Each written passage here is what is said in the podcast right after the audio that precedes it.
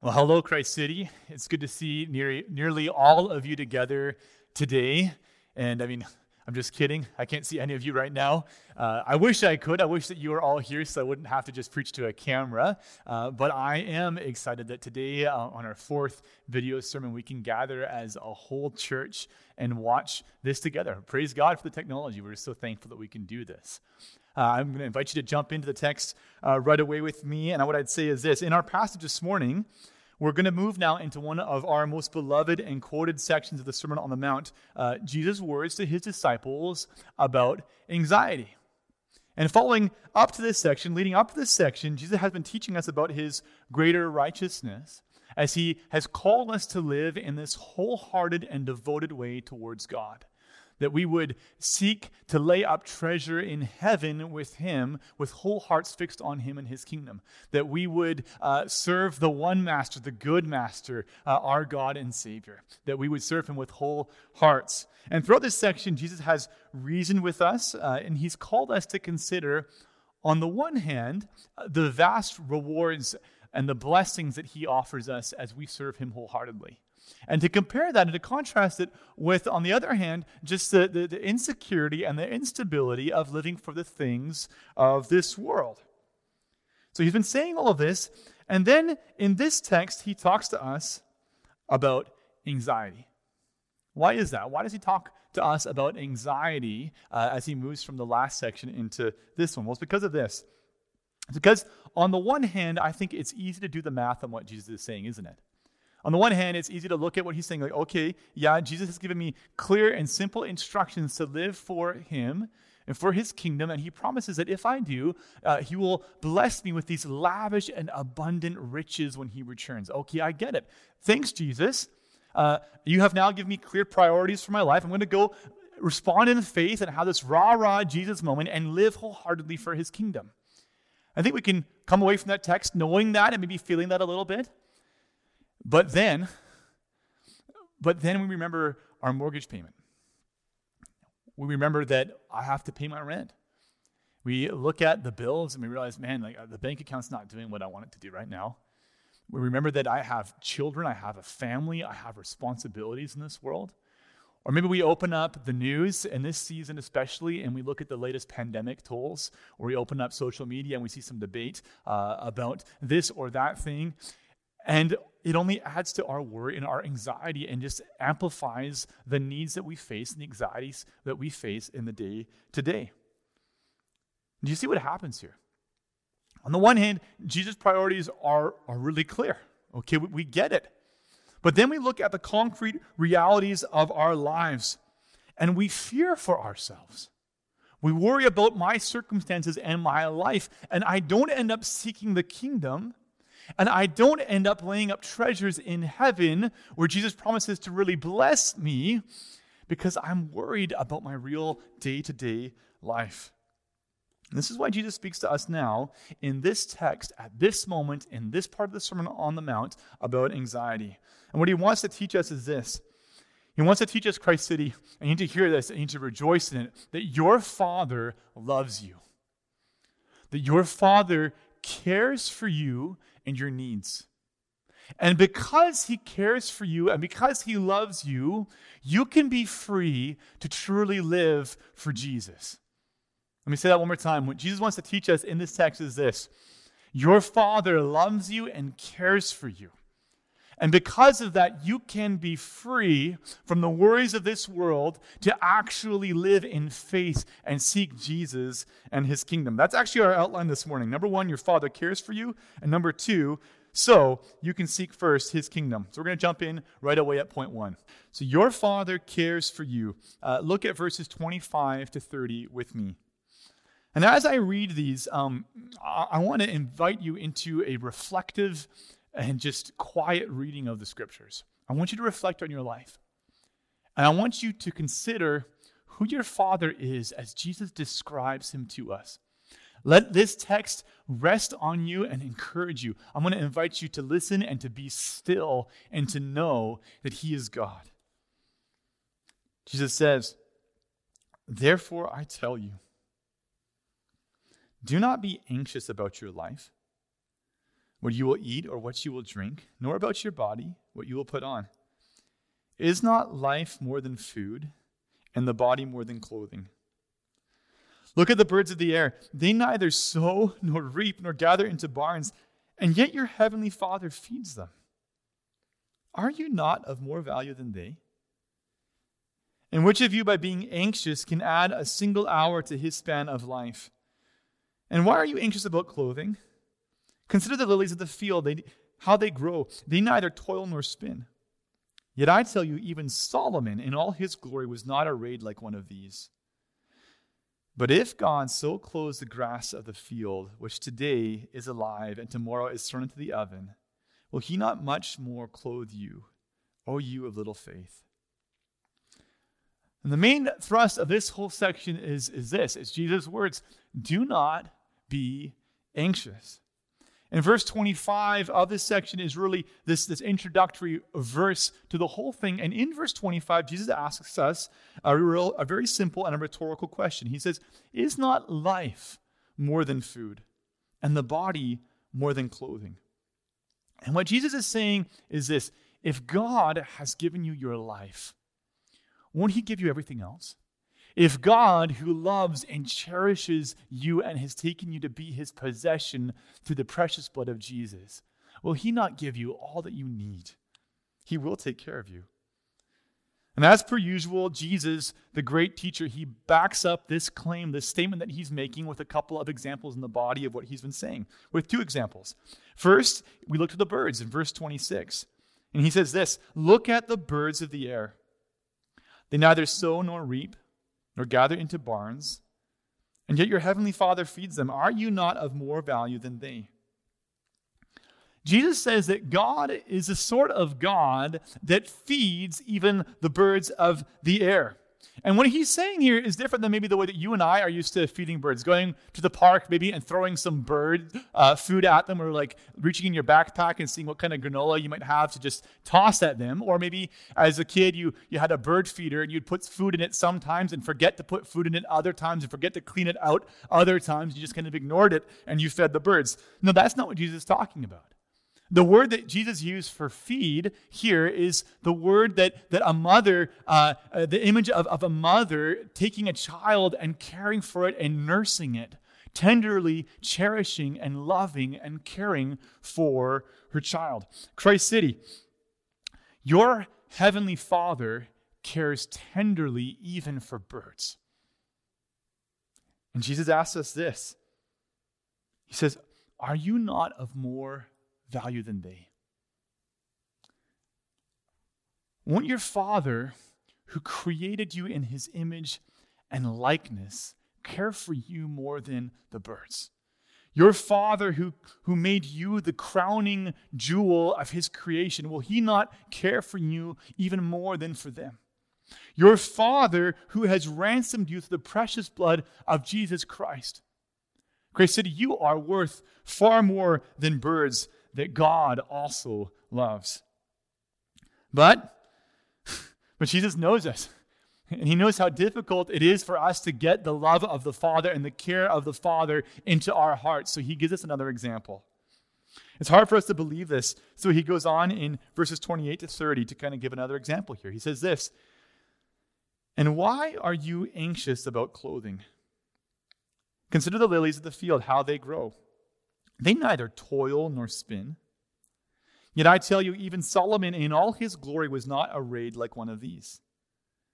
But if God so clothes the grass of the field, which today is alive and tomorrow is thrown into the oven, will he not much more clothe you, O you of little faith? Jesus says, Consider the lilies of the field. He says, Go and learn, carefully learn from the lilies of the field. And the image that he had in mind is likely of the, the shores of Galilee and the surrounding fields uh, around the Lake of Galilee uh, with these verdant meadows and these flowering uh, uh, grasses that would come up in the springtime. For me, I relate to this image thinking about the alpine meadows in British Columbia. When you go hiking out uh, after, this, after the snow has melted and the flowers come up, and this beauty, this otherworldly beauty of this variety of flowers and the, and the smell and the glory of it is all around. And Jesus says, Not even Solomon is clothed like these guys. And these flowers, they don't toil, they don't break their backs laboring to look this good. They just do it because God has clothed them and He cares for them. Not even Solomon is clothed like them. To translate the comparison into our day and age, you have to imagine maybe like the Met Gala or something, and all those people coming in just arrayed in glorious uh, splendor, the best that humanity can do in costumes and in gowns and uh, in apparel. But then he turns it to us, and again he asks If God so clothes the grass of the field, which today is alive and tomorrow is thrown into the oven, Chris, did he hear this? Will he not much more, much more clothe you? If Jesus, if God, if he treats grass like this, how much more will he treat you, who he sent his son to die for in order to save?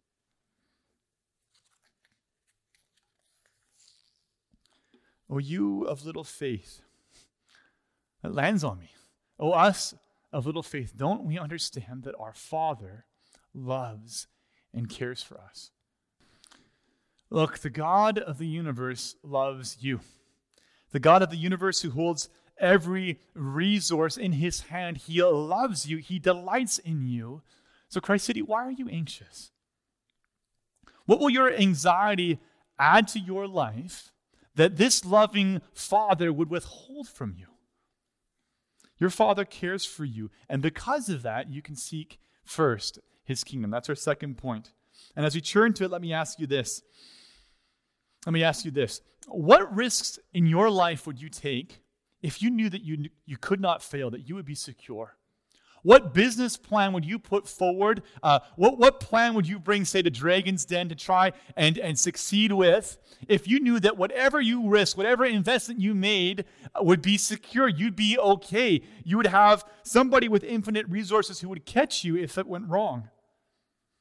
Look, Jesus promises us untold riches if we seek him wholeheartedly and if we put him first.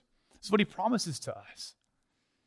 But he also assures us that no matter what we risk, no matter what we risk for him, we will be okay because our Father is a kind of Father who cares for our needs. He's not going to neglect us as we seek first Jesus and his kingdom and prioritize him first. So, because of that, Jesus brings it all to verse 33. Because of all of that care, he says, Seek first then the kingdom of God and his righteousness, and all these things will be added to you.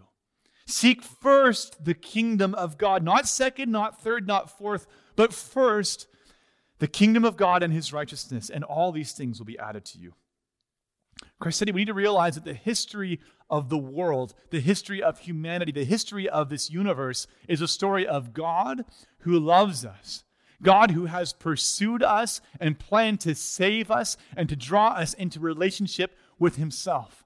His steadfast love and his faithfulness are forever. And at the right time, when we were still sinners, this same God, He sent Jesus forth to die for us and to bring us into His family. God has literally spared no expense ever in order to make you His own, to bring you to His family, to take you as His possession. Because of that, we can live to prioritize God and His kingdom. We can. We don't need to be anxious. We can trust him. He has loved us with an everlasting love. So, Christ City, do you know? Do you know what will help you in your anxiety? In this season, what will help you in your anxiety is this it's learning to trust the character of your Father. Learn, Christ City, to trust the character of your Father. If you don't know the character of your Father, let me challenge you read the Bible. Read the Bible and look at Jesus in the Gospels as the full unpacking and display of what God is like for us. We see God's character most fully in Jesus. Learn the character of your Father. Go to your Father in prayer as you read the scriptures and ask Him, say, Father, would you, would you reveal to me who you are? Would you show me what you're like so I can trust you and I can live for you in this world? Christ City, do you want to know how to live richly and take risks for Jesus and his kingdom? Only by learning to trust Jesus and what he says here. To believe that your Father cares for you so that you can live in this world not anxiously, but full of hope and trust, living first for the kingdom of heaven. So, as we conclude Christ City, let me encourage you with this. Today, today is the time to respond to this text. Not tomorrow, but today. See, God has, has taken you and He has put you in this city to be a witness, to be a non anxious presence that trusts in your Father, that relies on your Father, that seeks the things of His kingdom first. You are under the loving care of your Father to be His witnesses right now in Vancouver. And look, I, I know you're anxious. I've been anxious. I've struggled all this week and all the last several weeks. There's been a pit of anxiety in, in my heart at times, preventing me from sleep. And in that place, when I've been feeling low and discouraged, what I want to do is just like you. I want to come home. I want to be at home at the end of the day, and I want to just relax. I want to unplug my mind. I want to check out a little bit. But God's not calling us to do that. Even in this season, He's not calling us to do that. He's calling us to seek first Jesus' kingdom and to resist the couch and to seek the things of Jesus, to bless others for the glory and praise of God. So, I have some ideas for you as we conclude right now about what that might look like in your life. First, right now you're in a situation where you're likely working from home. A lot of you are, and maybe you have some time on your hands that you're not used to having. Use it. Use that time wisely to seek Jesus. If you're home with your family and, and, part of you is just tempted to be frustrated that you have all these kids around or this time at home and, it, and it's kind of wearing on you, I'd encourage you to see it differently. Be thankful. God has blessed you with a moment in time to be present with your family, to learn to pray together, to have times in the day where you open up your Bibles and you read it together for you to learn to serve one another, to sacrifice and say, okay, not just about me, not just me checking out, but how can I serve this family and seek their well being? If you have time on your hands, the other things you can be doing is picking up your phone. Have you called your friends, your family members? Have you called your, your coworker or your neighbor? Have you offered to pray for them? Have you called one another in your community groups just to seek to encourage one another? We can't be present together, but we can be present uh, virtually or through the telephone. How are you going to use that for God's glory in this season. I'd encourage you also maybe pick up a book and read it with somebody. Read through a chapter at a time and have a phone call and discuss it together. One book that I would encourage you to, to pick up would be the autobiography of George Mueller. It's a story of incredible faith under hardship and the glory of God that resulted. And I think it could really encourage you. The second thing I think we should do is to seek out those who are in need around you and to, and to encourage and to care for them. So, have you been looking to the needs of your neighbors, literally your neighbors around you? Have you asked how you can be of service to them? Have you asked those in your community group or those around you, or again, that coworker, that unbelieving friend that you might have, asking, How can I care for you? How can I seek to meet your needs? Ask those questions. And lastly, I think this is a season where we're challenged to trust Jesus, to know the care of a father, to seek first the kingdom by continuing to give generously. Certainly, both to the church, that we would continue to, to be able to function to, to minister the gospel uh, in a rich way in Vancouver, but also beyond that and to one another. Are you looking out for the needs of those around you, thinking, how can I sacrifice if I have opportunity? And how can I care for the needs of someone else? How can I share what I have in hardship with those who don't have anything? Christ City, the bottom line is this you are greatly loved. You don't need to be anxious.